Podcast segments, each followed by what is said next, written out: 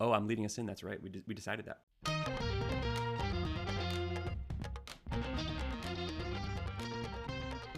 Hello and welcome to another very special edition of D3 Datacast. We have another special guest. This time, joining us in the D3 Datacast Big Box is Akiva Poppers. Uh, you will probably know Akiva Poppers as a D3Hoops.com top 25 voter. He is a Yeshiva University alum. Uh, he's an executive producer emeritus, probably at this point of Macs Live, and um, maybe still working on some broad- broadcasts at some point, but a D3 Hoops expert and aficionado. So, welcome, Akiva.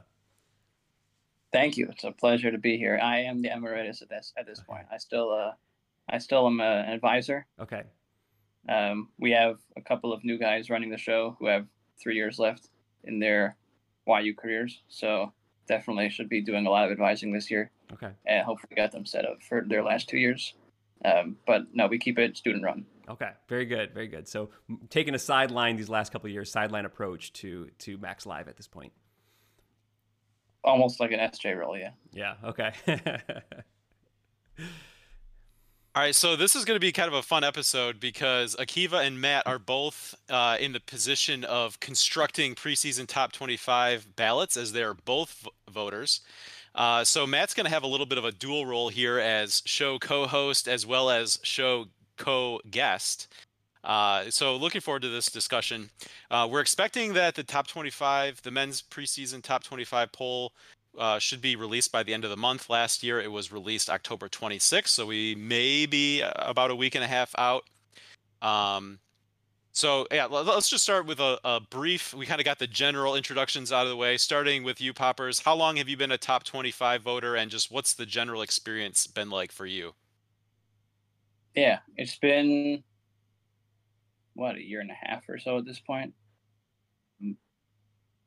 Yeah, Pat Coleman brought me in mid-year one year. Okay. Um, and that was it must have been my senior year at YU. Um, so I guess almost a full two years. Um, there was a voter who dropped, and so he brought me in as a. It was an East Coast voter, and I'm on the East Coast, so it was a. It made sense as a replacement. Um, I've enjoyed it so far. Um, I've, as a result, watched some more D3 games than I would have otherwise. Um, obviously, I was watching a lot of D3 beforehand, uh, but now it's kind of an expectation. Um, before I was a voter, I, I, was also still very involved in the online community, the yeah. back and forth. I was just doing it as uh, more on the critiquing end rather than on the being critiqued end. um, so, but now I get to be on both ends because I can I can both yeah. get critiqued yeah. on my ballot and also point out like why is that team in your top twenty five uh, or why why are they at 10 when they weren't on your ballot last week or why are they out when they were five last week and the only team they lost to was 4 mm-hmm. um, so, so I can both look at other people's ballots and and have mine looked at. Um, no it's been a fun, fun experience. It's a nice community. Um, it's a there's a lot of back and forth which you don't get on certainly the D2 level um, but even on, on the D1 level because there are so many voters on the D1 level um, whereas on D3, there are 25 and only eight or nine of them are public. It's a much smaller target base for people who aren't happy and for fans. Um, so that makes everything very engaging. Yeah. you mentioned watching a lot more D3 basketball since becoming a voter. That was one thing for me as well, just this last year. Um, I'll be entering my second year as a voter. I had watched a lot, but I didn't have a specific reason to. So I maybe watched more teams that were in and around my region. But now I'm going to be voting for teams in the Northeast and in the South regions. And, and I got to be able to watch those games and now be able to justify my rankings. Um, and, and so that's been it, it, I spent a lot more time last year than I had previously, even watching Division three basketball. So that was the same for me as well. All right, so as we sit here, we're talking mostly about the preseason ballot. Uh, what's your uh, overall process over the offseason in preparation uh, for for that preseason ballot, that first top 25 ballot of the year, and where do you stand uh, in that process for this season? Poppers, we'll start with you again. Yeah. So so what I've done the last two years, um, this year and, and the year before, is that sometime in the summer. I would drop a list of let's say 40 or 50 teams, which are kind of on my radar, and I can get into how they got on my radar in the first place soon. Uh, but I, will drop that list and say, who am I missing? um, because sometimes there'll be schools which were completely not on your radar, and I would not have known to even check their rosters otherwise, um, which got let's say three transfers, and they might not show up in the there. There's to, to skip ahead, and I'll come back. There's a collection process done by um, the D3 Hoops folks. Yeah. Where we get a, a, sheet of 50 or 60 teams where their coaches um, were asked to fill out information or where the coaches said, hey, we should be filling out information for our teams because we think we can compete nationally. Uh, but every once in a while, there will be a few teams which are missing from that list, uh, either because the coach didn't respond or because the D3 Hoops folks didn't realize that they belong there, um, or because the coach just didn't want to have any public recognition whatsoever. Um, so uh, it's oftentimes for schools which are missing from that list, which which again could be one, two, or, th- or maybe even three or four um, teams, which I would be voting in a preseason top 25. Um, the reason why I even knew to look out for them was because there was fan engagement um, online. So that's kind of where I start.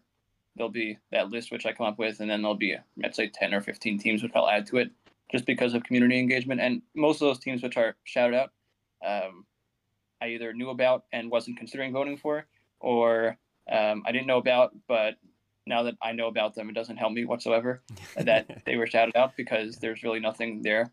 Yeah. Um, but that is good, and it also does increase um, community engagement well before the season starts. Um, the way I get to that list of 40 or 50, um, to start, any team which was uh, in the picture at the end of last year, unless they graduate a ton, uh, is going to be in the picture for the next year, at least preseason. So um, even even like a team like St. Joseph, Connecticut, which I don't plan on voting top 25, they were at least on my radar just because while they're graduating, I know they had at least three graduate students last year. They probably lost even more. They might have lost their entire. They, at least four out of their starting five. Yeah. Um, but there, it wasn't like they were on the brink of being ranked last year. You know, they were number one for most of the year, so they have to be on my radar still coming into the year, even if I'm probably not going to vote for them. Um, and then certainly any team which was top 10 or 15 last year, even if they lose two or three starters, does have to remain on the radar for a preseason ballot. Um, and then in addition to that, there will be teams which are just generally very strong programs um, where you're almost rewarding the coaching staff more or, or the recruiting staff more so than anything um, because it, it can be a little bit of a crapshoot once you get below top 15, top 20 in a preseason ballot and you just know that coach will have his ducks in order. He'll have recruited some guys who make sense. There might be a transfer you didn't know about.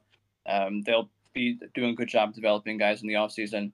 Um, so there, there are a few top programs which you have to kind of keep your eye on on a year-to-year basis on the preseason ballot, even if they didn't perform well the previous year. Um, and then in addition to that, I'll often go to the D3 boards, look at any teams which are just being shouted out over there because uh, again, it is a preseason ballot. There are no games to work off of, mm-hmm. so it's not like last year.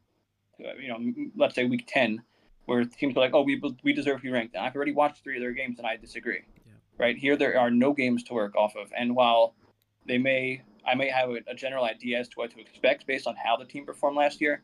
Year to year, things are very different. You know, the locker room situations depend vary year to year. Development of players varies year to year you know, sometimes a team will be all sophomores and they become all juniors, and now you expect them to be better, and sometimes they regress. Um, sometimes they're all juniors, and then suddenly the next year they're all seniors, and something clicks, and and they're great. So I, I keep it very open, but ultimately, once I have that list of around 50 teams, I'll take 10 or 15 teams which I'm I'm fairly confident belong there, and then the rest of the 10, I'll I'll try to get it as right as I can. Yeah. Um, but at, at that point, I'm I'm ranking 10 teams which I, I don't really know if they belong or not. Um, and uh, I'll, I'll try to, uh, what I'm trying to do is I'm both trying to make sure I don't miss out on a team which belongs, um, which I don't, I'm, I'm not so high on, but other people are high on. So if, there, if there's a team which I know is going to be ranked in the top 10 preseason, uh, even if I'm not so high on them, I, I, will include them just because the fact that they're getting their recognition from other people means that there's there's something up there which maybe I'm missing. And in addition, I'll also try to hit on a few teams which aren't getting that recognition, which I think could get that recognition um, in a few, you know, in a few months, where it'd be great if I was the first one to, to spot it a little bit. Uh, and then naturally, as a result, there will be several teams which probably belong in the top 25, which won't make my preseason ballot, uh, but will get there over the course of time um, through their play as the season starts. But because it's a preseason ballot, I don't feel bad about leaving a team which I think is the 20th best team off. Yeah. Yeah, that was that was one thing last year. My first time doing this, I was very nervous about because you you can look through all the preseason data, but as you mentioned, there's no games to go on, so um, you can think all you want. But I'm, I I I was thinking I don't know what the right answer is, right? I don't know who's number 21 in the country. I don't have anything really objective to say, uh, and I was very nervous about being like am I going to be exposed for being wrong or something like that? And the answer is yes, I was, of course, time and again last year exposed for being wrong. Um, but I think that just means there's a team I was less confident in. So th- three, four games in the season, you might have enough to know like, hey, this team is out. Like they're not in my consideration anymore. I need to dump them to the watch list or, or past the watch list and not care about them anymore and, and bring another team in. And I think that's going to be a natural part of the beginning of the season is to really, really sort through what was the real preseason hype and what wasn't. Um, beyond maybe the top 10 or 15 like you said you're more, you're more confident and pretty pretty happy with there uh, so yeah I, I, had a very similar process last year um, was very was very personally nervous about my top 25 last year in a way that I'm not this year having gone through it already another time. Yeah. You also can't feel so much pressure just because it's impossible to get everything right just because uh, you don't know what's going on from well, what used to be October 15th to November 6th, but it's now September to, to, yeah. to the beginning of November. You have no clue what's going on. You have no clue, in, unless you are inside the locker rooms of 420 programs, you don't know what's going on.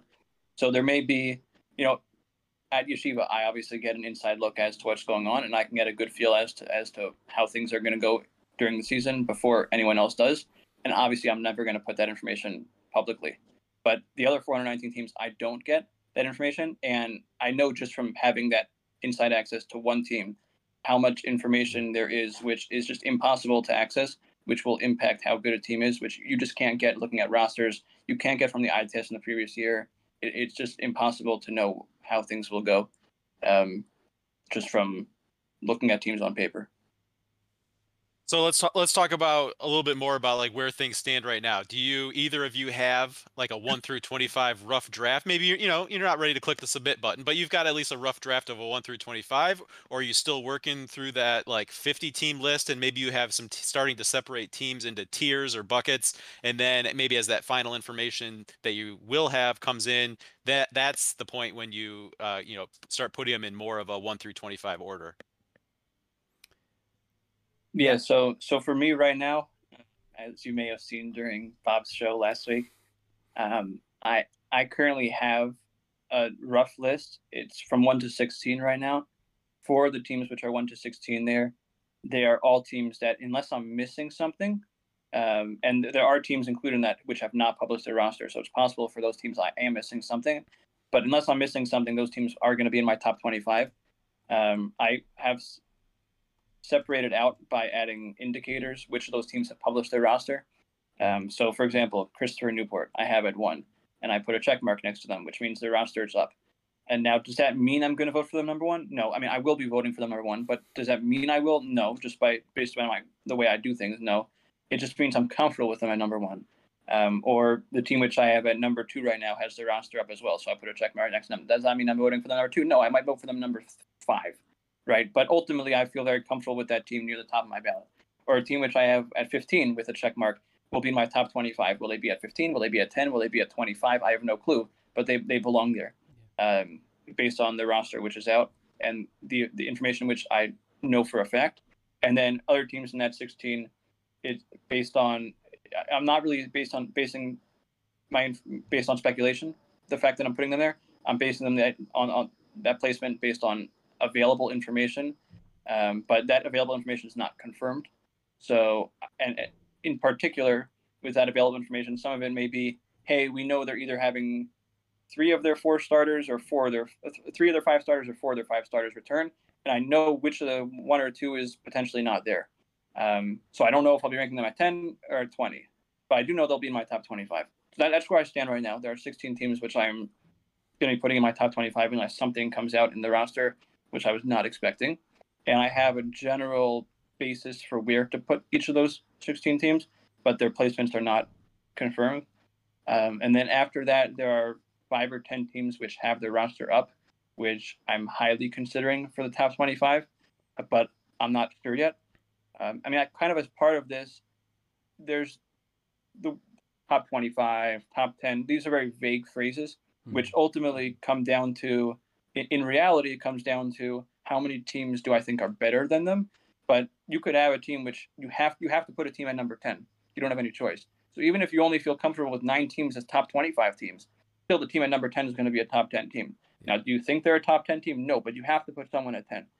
Um, right. So, so even if I feel comfortable about these teams as uh, potential top 25 teams and they have their rosters published, they might end up slipping down to 30 or 35 just because there are other teams which, once they have their rosters published, I will put ahead of them.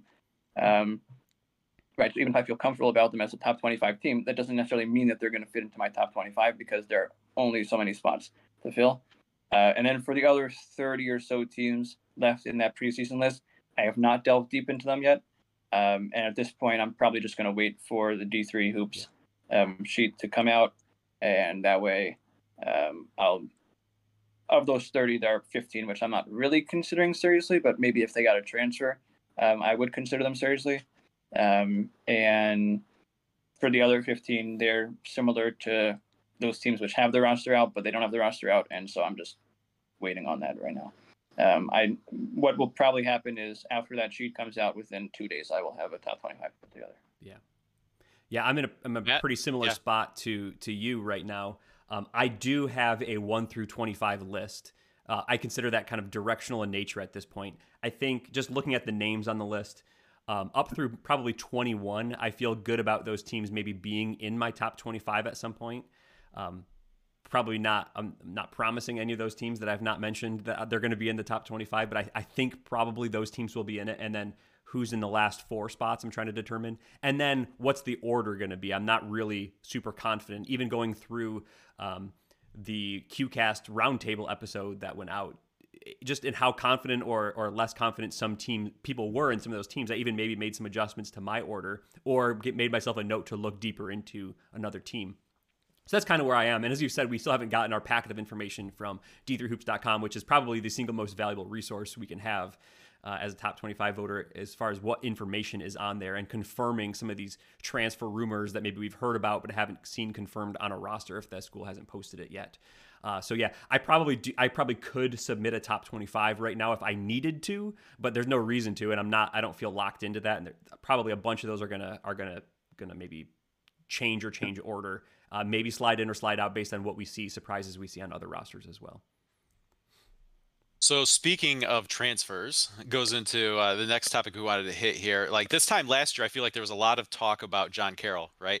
They the year before they didn't have a lot of success, but then their roster like completely changed over with a bunch of uh, transfers in, mostly from mostly or entirely from higher levels how do you weigh transfers into D- division three programs uh, both from upper levels and within division three yeah so there's, there's kind of a two piece here I, in terms of how i approach this.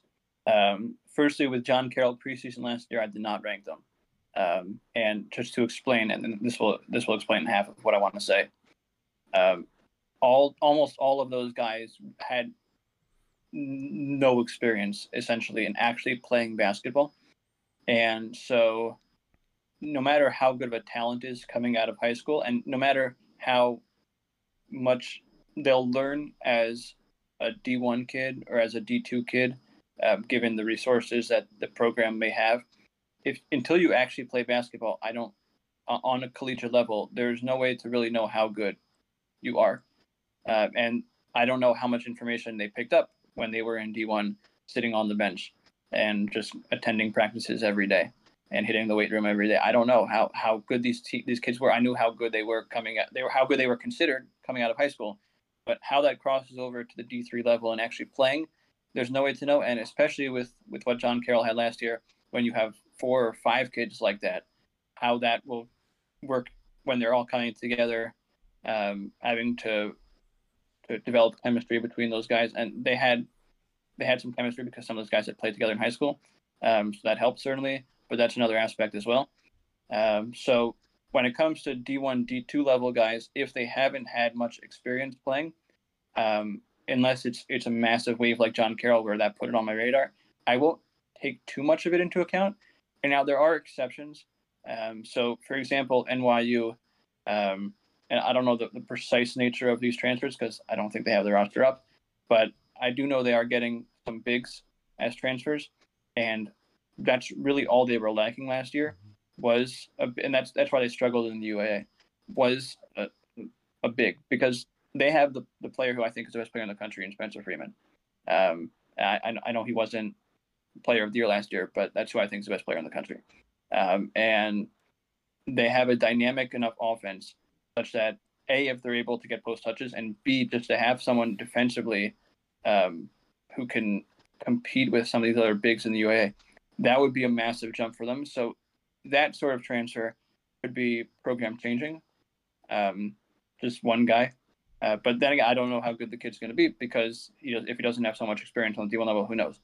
Um, now, uh, the other the other side of the coin is you take like Case Western this year, where they have five, I think D3 transfers who played massive minutes and were studs when they were in D3. I think they're they have nine. They, if you add up all the, the the guys who were on their team last year and all the transfers who are coming in, um, all, all the returning players and all the new guys, uh, they have they combined for like 125, 130 points a game last year, um, if not more, which you know obviously is well more than than a team would score per game. Um, and so these are guys who have had ex- had success on the D3 level, and really all that's left is to develop that chemistry. So there, there's less of a concern. There's still some concern because, you know, it can be tough if you have five guys who are used to being the leading scorer, and now you have to put them all together and say, hey, you actually have to take roles now, um, outside of being the scoring guy.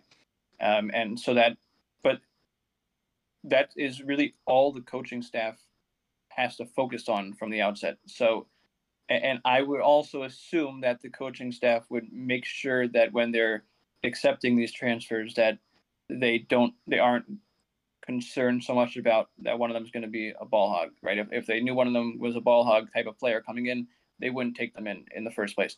These are assumptions which you have to make. You have to ask. You have yeah. to watch the team, but but that's why I'm comfortable. Let's say with Case Western being a top ten team for this year, um, just because I know how talented those kids are. I know how successful they've been on the D3 level, um, and I'm positive that that success can carry over to Case Western. The only concern is the chemistry side. Um, so so I approach things differently when it comes to guys who have played already on the collegiate level and had success versus guys who are talented out of high school and went to a higher level and are now going down to D3. Uh, I think there's a huge difference between the two. And then obviously there are small um, intricacies which exist for specific situations, which I have to think about as well on a case to case basis. Yeah. Pun, not, no, no pun intended. yeah. Yeah, I'm probably thinking about this a little bit similarly to you. Um, I probably would put a little more stock at this point in a player who's played Division three at an all conference level than a player who was just has like a D2 or D1 next to their name and maybe didn't play. Uh, I would I bet those are good players and probably will add rotation depth to a team, but I don't know if they're going to be a starter or if they're going to be like the eighth man off the bench. We've you know we've seen players transfer into Calvin, the team that we follow, and sometimes those D2 type players do come in and they start. Sometimes they're really good. Sometimes they're just, you know, more of a, an average type starter. Sometimes a transfer will come in and come off the bench or won't play in certain games. So just because it's a D2 player um, doesn't mean they're going to come in and like be your star, right? Because they're from a higher division. Oh my goodness. So yeah, if, if they haven't really played at D1 or D2, I'll consider them more of rotation depth and, and give a bump to that team, but not like a major bump. Uh, but I think, like you said, as case, if they have proven D3 stars, let's say, uh, I, I, think maybe that does elevate them to a higher degree, or I will put more stock in that because we know at this level they can probably compete in the UAA. Um, but again, like a, just a random D2 guy, maybe got five minutes a game. I don't know. Sorry, it's not going to be a huge bump for your team, probably. And also something else to consider here is the efficiency of certain players. So mm-hmm. you know, if you have a kid who averaged 25 points a game on shooting 40 from the floor and 35 from three uh, you know, obviously that will probably help a team. There's no way to know how things will sort out. You know, it could be that someone will be uh, subtraction by addition, um, rather than uh, you know, we always talk about addition by subtraction. You get rid of a kid and now you're better. You could have a kid who comes in and that hurts your program, even if he looks really good on paper. Um, but uh, that is it's something which I, I take into account because if you have a kid who is used to being the guy, Yeah. and really the the reason why he's um, a known player in the first place is because he's had to carry a team, and and so by nature he is taking more difficult shots than he would be taking in this new team which he's going to be playing for. Um, but also you have to consider that um, perhaps he won't be as all American level of a player. You know, sometimes we have we have guys who are all American level players because they score a lot.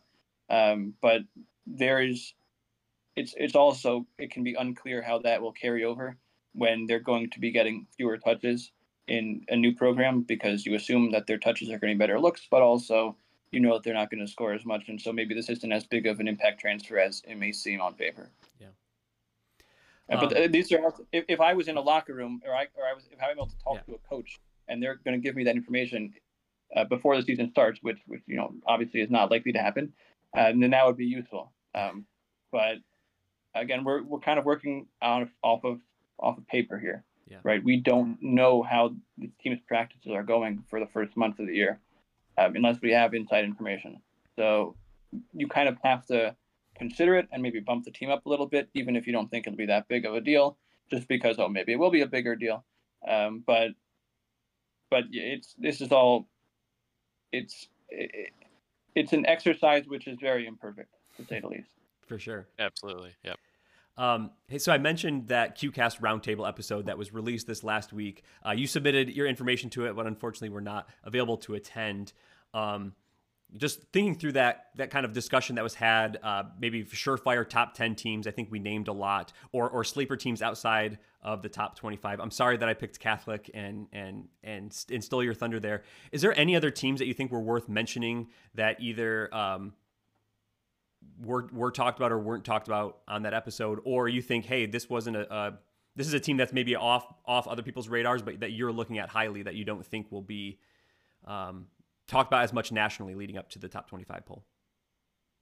Yeah, well, first of all, um, I guess Bob was the one who mentioned Redlands. So Redlands is on my radar. It did not make the screenshot which I sent him, okay. but but they are on my radar and a team in consideration for top 25. Um, happens to be that that conference is very tricky this year in terms of the preseason because it's not a good enough conference to put three teams in your preseason top 25. But there are three teams which I would feel comfortable putting in my my preseason top 25 there. Yeah. Um, CMS Redlands and Pomona Pitzer. Um, and so that's it's going to have to be a further thought of mine as to how to address that situation. But I do think Redlands has uh, very legitimate potential to be dangerous this year and play deep into March. Um, kind of, we'll have to think about how to address that. They, but they were not a team which I'm definitively comfortable with as a top 25 team. Um, and then, uh, I mean, Ryan brought up Swarthmore. I, I Swarthmore is probably going to make my top 25, but I'm not as confident as him that they're a top 10 team. But we'll have to see there. Um, I was surprised that no one mentioned Williams, just because I, I Rainiac mentioned them in his NESCAC preview, but they weren't mentioned in other other than that. Um, I know this is a this was a big topic of debate last year because oh they look great by the eye test, but they don't have the results, they don't have the the strong wins, um, and so this is something where I, I will carry over an eye test from one year to another, and you know ob- obviously it's a team which disappointed. It's a team which uh, I thought was better than how they actually played, and I think is better or was better than how the results actually went. And so I'm not going to say, oh, you know, I was incorrect based on the results from last year. Therefore, I'm going to penalize this team in terms of how I view them for this upcoming year.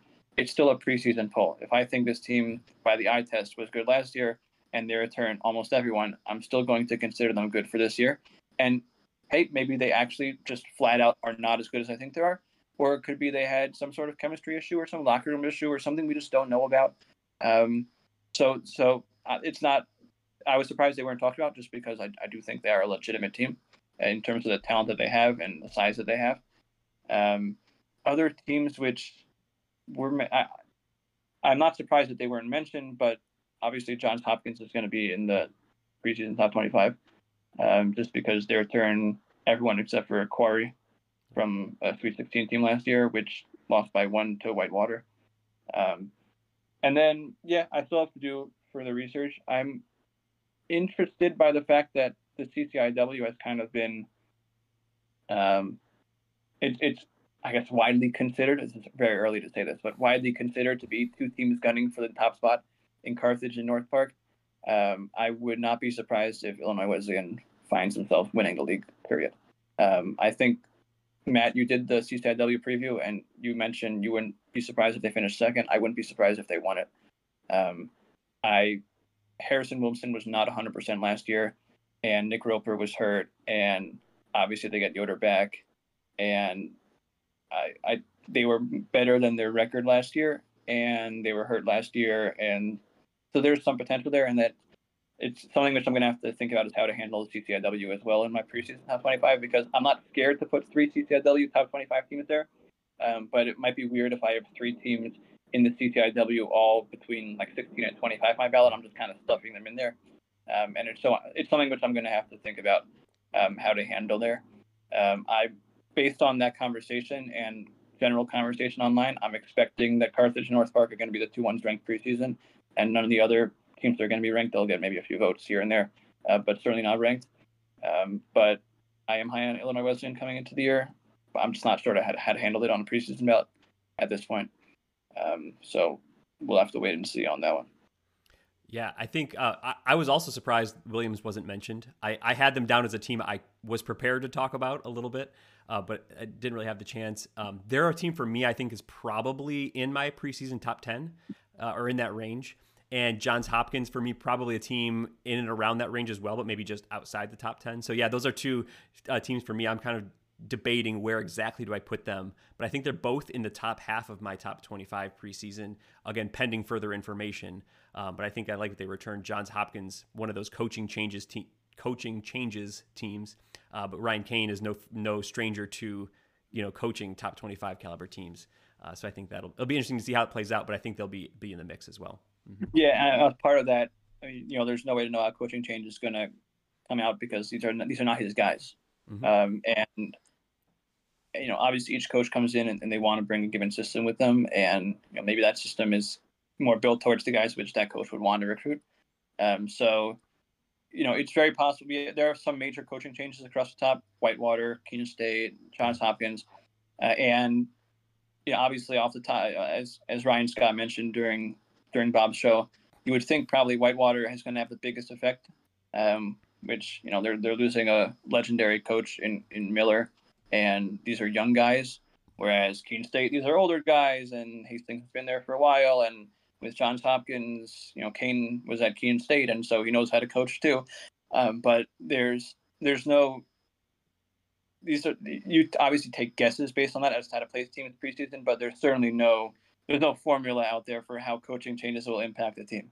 Uh, you know, it could end up being very damaging, even if you have a coach who is uh, well experienced, and also it could be um, like when when Juckem left Oshkosh and Lewis won there uh, right? You could have uh, even even if was, he wasn't playing with his guys, but Juckem's guys were, were very talented, and he was able to win a championship with them. So, um, you know, there's no there's no set formula on how to handle that, but I do expect Hopkins to be a good team this year. Yeah. All right, so you get your preseason top 25 ballot done but that's really just the start of things, right? So you got to move into the season. You're going to have to be producing another one of these, in a, you know, weekly or every other week, depending on how the schedule is playing out. So let's just start here. Does does your off-season list automatically become your initial watch list, um, or is there or is there something about uh, you know those less leftover teams that that list might grow or shrink uh, uh, as you head towards that second ballot? Yeah, so I take the let's say, 30 teams, which I were considering in in quotes um, preseason, whether or not I seriously consider them or not, and I do put them on a on a watch list. But it's a very, I, I do differentiate between some of the teams which just missed versus teams which I really just had there because I wanted to keep an eye on them. Um, teams which I wasn't really considering seriously for a top 25, but I know have the potential down the line. Um, so, so yes, those 30 teams do turn to my watch list and then very quickly I'm able to eliminate several of them. um, just watching how things actually show up on the floor. And you know, there's they you could eliminate a team very quickly and then they show up again three months later, um, just because teams could have early struggles. But uh, you know, I'm if if they do get over those early struggles, I will figure that out later. Uh, you know, I don't want to have a watch list of 30 teams every single week. I, I want to have my list be more like 10 deep, sort of. I want to have kind of a top 35. Uh, and then, yes, just by watching games, I will either by there, there will be some teams which I don't even watch them for the first two weeks, and then I will look at the results and I will see that.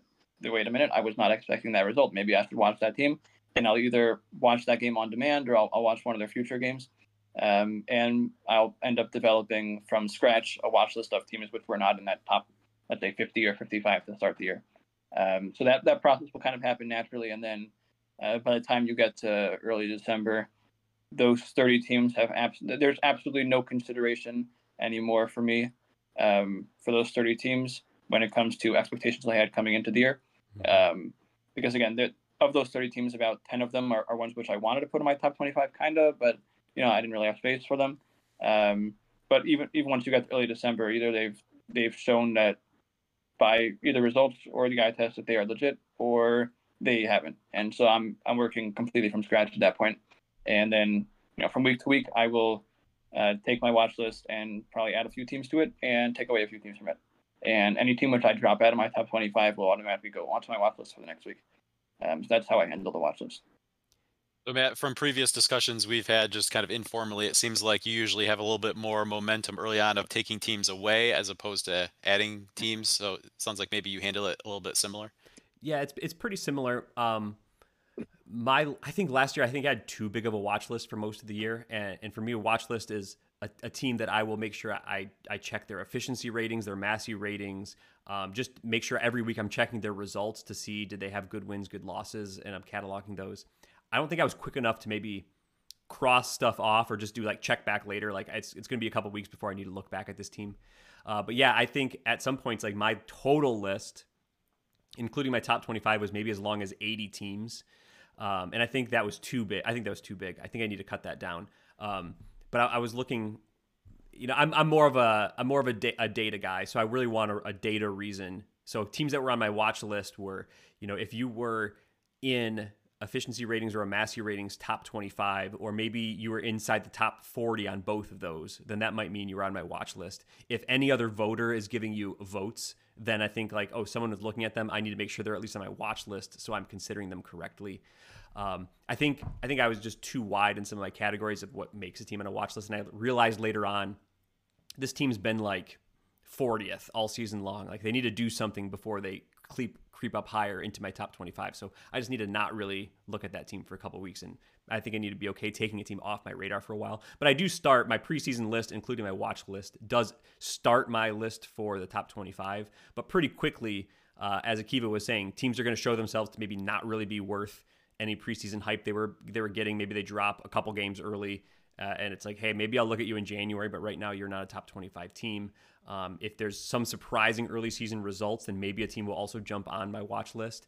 Um, so yeah, it's pretty fluid in November, and I think it's um, by the end of the year that list is trimmed down, and either you've even either you've proven yourself or you haven't proven yourself. And come second half of January into February, I think there's a lot less movement. Maybe the only team that really moved was Whitewater over those last couple of weeks. They were kind of off, not off my watch list, but kind of off my top 25 radar. And then obviously through the tournament run, made themselves into a you know top 10ish team or whatever they ended up on my list.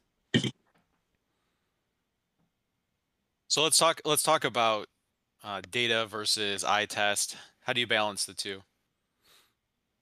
Matt, let's yeah. start with you. Oh, we gotta start with the guy on this one. Yeah, I, I'm more of a data person, so so getting some sort of computer rating, getting it will get you onto my table, right? There's some reason for you to be there. I, I do watch a lot of games. I do consider my personal eye test, but I'm also of the opinion that I cannot watch enough games with enough context. Uh, and I'm also not like X's and O's skilled, just personally. Uh, I will admit that to know like, is this team really truly a great eye test team, or did they maybe have a good game when I watched them, or did they maybe have just a bad game when I watched them, and all the other ones have been great? So I do use it, I do incorporate it, but I'm much more data heavy than I am eye test heavy. Yeah, so happens to be I'm I'm a I'm a data guy in terms of my my day to day my my job, but um, I've I've been very public that I do prioritize the eye test um, as as number one uh, because I don't think that the numbers in terms of the top Massey or um, Matt your your list, I don't think that they, they tell the full story um, because uh, I don't know, just as a very, a very simplistic example, you could have a team win 90 to 50 against let's say a, a team which you had the team which you had number 300 scored 50 points. And you may look at that from a data perspective and say wow this team must be really good offensively because even though that team is number 300 they put up 90 points on them and they won by 40 um, and then you could watch the game and and say well that team that every single they were running basic actions and number 300 couldn't do anything about them. And so this win doesn't really tell me about this team's potential against legitimate teams. Or it could be hey they their actions that they're running are actually quite nice and i think this will carry over against a, a top 50 team top 100 team. And so then i'll consider that as even better than a 40 point win. Um, so um, that's that's the kind of the basic reason as to why i consider the eye test to be more important just because i don't think the numbers tell the full story uh, naturally, because there are 420 teams, I do have to use um, data to some extent here. So um, the my first focus when I'm actually building a top 25, if there's, uh, we'll, we'll I'll look at statistics rather than the the rate the ratings. Um, so um, key statistics like uh, how many, how how well does your opponent shoot from three, and then oh, your opponent shoots 30% from three. Let me actually watch the game and figure out if that was if that's because you're doing something or because your opponents just are awful. Um, so I'll, I'll use statistics to kind of tell myself where I should be looking if I have very little time in, in terms of an eye test. Um, and then, yeah, I, I will, I, there will be a team, let's say, which isn't on my radar at all. And I will see, oh, in Matt ranking, in Massey's rankings or in match ratings, they went up 50. And why did they go 50? Because they beat that team which she had ranked 150 by 50 points. And you know, maybe I missed that game or I didn't watch that game or I have time to watch that game. I didn't know that game was even happening. And because of that, I'll take a look at that team. Um, and then ultimately, yes, if if there's a point where I'm not so sure between two teams, and I think they're close, and let's say one of them is ranked by Massey as number 20, and one of them is ranked by Massey as number 50, yes, I will default to the team which is ranked number 20, uh, because you know maybe there's something there in the numbers which says that maybe this team actually deserves it. Um, but but yeah, I, I, do prioritize the eye test, and my default off of the eye test is um, really just based on not having enough time to watch all these games. Um, and then and and I do find data to be very useful in terms of figuring out what to be watching besides for the things which are already on my radar. Um, so yeah, I do I do consistently visit um, Matt your website and, and Massey, um, but I'm less so visiting it to inform where I should be ranking teams versus to inform which teams I should be watching. Well, Akiva, this has been a great discussion. It's always fun to talk Division three basketball. It's October 15. We've all been. It's all really early. I think you and I have probably already been at this kind of thing for for two weeks, a month maybe. Um, but we're excited to get real games going. Uh, we appreciate you taking the time to talk. Uh, anything, any last words you want to say um, to Division three fans out there who might be tuning in from your perspective, uh, either about the upcoming season or any, or anything related? Well, I always appreciate any community engagement on on anything I put out there. Criticize whatever you think deserves to be criticized. Uh, uh, you know, I, sometimes they'll be back and forth, which will just be totally pointless. Um, because someone's just like, oh, this player is the best player in D3, and you know, I, I, can tell they haven't watched more than five games of basketball besides for their team. Uh, but certainly, in terms of saying, hey, maybe this team you're considering them incorrectly, or this team you should be watching, or um, and really anything community engagement wise is nice. And then once in a while, it will impact how I view a team, uh, not directly but indirectly, uh, because you know if I if I get some information which I'll say, well, I hadn't thought about before, then then at least I'll make an effort to look at that team further. Um, you know, I'm not going to change my opinion because someone says you should change your opinion, uh, but I, I, will look at that team further, and if I if I think it warrants it based on the feedback I'm getting. Yeah, absolutely. That's one of the fun things about Division Three is that interaction that we can all have about the games and about the teams. Um, but anyway, thanks for stopping by. We appreciate the discussion, and we look forward to games and that furthered community engagement with each other. It's going to be a great season.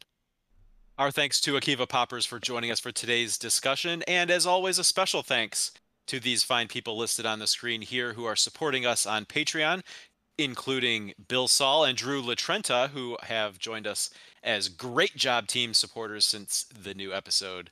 Thanks to them and everyone else for their continued support. If you would like to learn more about how you can support the show, uh, help keep d3datacast.com ad free and uh, no paywalls for any of the data contained there, head to patreon.com slash d3datacast. Good job, team.